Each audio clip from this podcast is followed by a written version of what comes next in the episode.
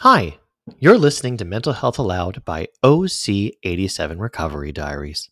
I'm editor in chief Gabriel Nathan, encouraging you to sign up for this podcast wherever you listen. And check us out for more mental health recovery stories at OC87recoverydiaries.org. Highs and Lows Navigating Life with CPTSD by Martha Githui. Sitting in my psychiatrist's office in mid 2020, I got the news that I was living with post traumatic stress disorder, PTSD, which would later be confirmed to be complex post traumatic stress disorder, CPTSD. The difference between the diagnoses is that PTSD occurs after a single traumatic event, while CPTSD occurs after multiple, prolonged traumatic events. These are the kinds of diagnoses I would previously have expected to impact only military personnel or prisoners of war. I never thought I would experience them myself, so you can imagine how shocked I was upon receiving this diagnosis. My story didn't start in 2020. It began in March 2000 when I landed in this world, born of two parents who hadn't yet dealt with their own dysfunctionality. So often we see that parents who haven't dealt with their own issues project them onto their children. Consequently, I grew up in an environment replete with rejection, degradation, manipulation, gaslighting, sexual and physical abuse. My body and my mind couldn't handle this, so I became ill. By the time I was hitting my preteens, I couldn't cope with the excruciating pain I was experiencing. I overdosed, a habit I maintained for one year after starting therapy. I would take enough sleeping pills to help me black out, resulting in me having worse memory gaps than the ones I was already dealing with that were caused by trauma. I had an urge to cut myself, but the fear of punishment from my parents prevented me from going that route. But my maladaptive coping strategies could only serve me for so long, and at the end of the day, I reached my breaking point. It's July 2020. I had been having this overwhelming feeling of restlessness for a few weeks, but I believed I could control it. But on this particular day, I felt like I was losing it. I remember lying on the floor of my apartment just to feel its cold, so that I could assure myself that I hadn't fallen out of touch with reality. I knew it was possible to lose my mind because, as a child, I had witnessed my mother go literally crazy for a few hours, after which her normal would resume. This was caused by domestic violence, of course. So I was scared that the same could happen to me. Therefore, I picked up my phone, Googled a few counseling centers near me, and called the first one I found. They booked me a session a few days later, I felt hopeful that for once I would have a normal life, a life without flashbacks, nightmares, migraines, uncontrollable emotions, dissociating, and so many other negative emotions. On the beautiful morning I got into this mental health facility and did a short assessment, which sort of looks like a questionnaire, to see how depressed I was. It showed severe depression, so I was assigned a counselor. I couldn't have been more hopeful. For the next five weeks, as I attended my therapy sessions, my hopes started to dim. I became worse. At some point, I had to sleep in my neighbor's house and later had to move in with a family member just for my safety. I had to sign an agreement that I wouldn't cause harm to myself because I was extremely suicidal, but that didn't do much anyway. I didn't seem to click with this therapist. She seemed as frustrated with me as I was with her and myself. I realized that not many people, including some mental health professionals, understand how deep rooted childhood trauma can be. This is because they do not understand its impact and the amount of work required to cope. In the fifth week, I did my second assessment, which now showed I had extreme depression, which is more serious than severe depression. I had to be referred to a psychiatrist who diagnosed me with PTSD. Thank God my psychiatrist understood how difficult things were. He not only gave me medication, but also referred me to a different therapist who specializes in trauma therapy. As the weeks progressed with this new therapist, things started to get better. I could finally move back to my apartment. I could sleep for a few hours, and the symptoms started to be less tense.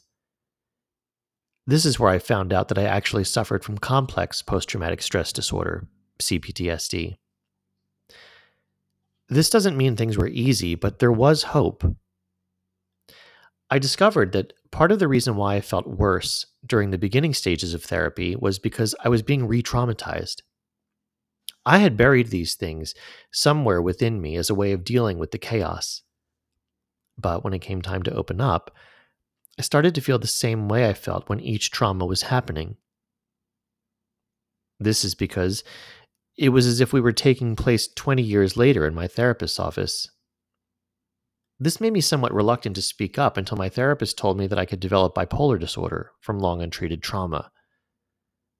I, at times, thought I had bipolar, especially when I was restless or deeply depressed, but it was later ruled out, which is why you shouldn't self diagnose. It's been a process of highs and lows. I was often stigmatized. A relative once shamed me for being suicidal after forcing their way into one of my therapy sessions. The good thing is, stigma doesn't affect me as much because I've realized people speak out of ignorance and misinformation.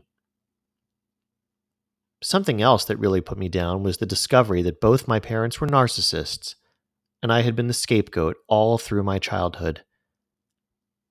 I no longer consider myself as such. I have learned to keep a distance from them for the sake of my own well being.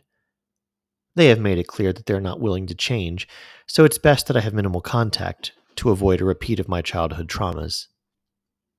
It's unfortunate that a parent would pick up on one of their own kids and cause them pain. The last time I went to confront my parents about how they treated me, I even mentioned that I had attempted suicide and they blamed me for it. I was the reason why I had mental illness. I was the reason why I was abused. I was so angry. It took me some time to get rid of the false shame and guilt and to undo the damage caused by all the extreme abuse. Some of my highlights include seeing how far I've come. I can sleep well, my health is getting better. I've learned to love and care for myself. I've been very vocal about mental wellness. I'm off psychiatric medication. I have my own blog now. Just so many blessings coming my way. I'd like to share a few lessons I've learned along the way. One, it's not your fault you were diagnosed with a mental illness. Get rid of shame and guilt. Two, you are not weak you are so strong that you have battled this on a daily basis and you are still here, alive and kicking. Three, your identity is not based on your mental struggles. Instead, you are so much more than that. You are strong, beautiful, unique, special, a warrior. You are loved. You are more than even words can describe. Four, don't give up if you don't find a good therapist. It's sad that I have to say this, but there are, not many are called on to be a therapist. Not many have the patience, the gentleness, the best interest of their patients at heart. But still, there are those who genuinely want you to get better, and you will find one. Even if your current treatment is not working, keep trying until your psychologist or psychiatrist finds a suitable combination for you. As I conclude, there are certain things I do to ensure I'm able to heal. One is identifying my triggers, writing them down, and seeking help on overcoming them. Two, I've joined support groups. This has shown me that I am not alone. I am in a community of people who understand how difficult this journey can be, and we are willing to support one another. There, I affirm myself I'm spiritual, so I keep reminding myself that my identity is in Christ. Rather than being what I went through, I am who he says I am. This has helped me get rid of self pity. My goal is to be a better person and to stop the abusive cycle.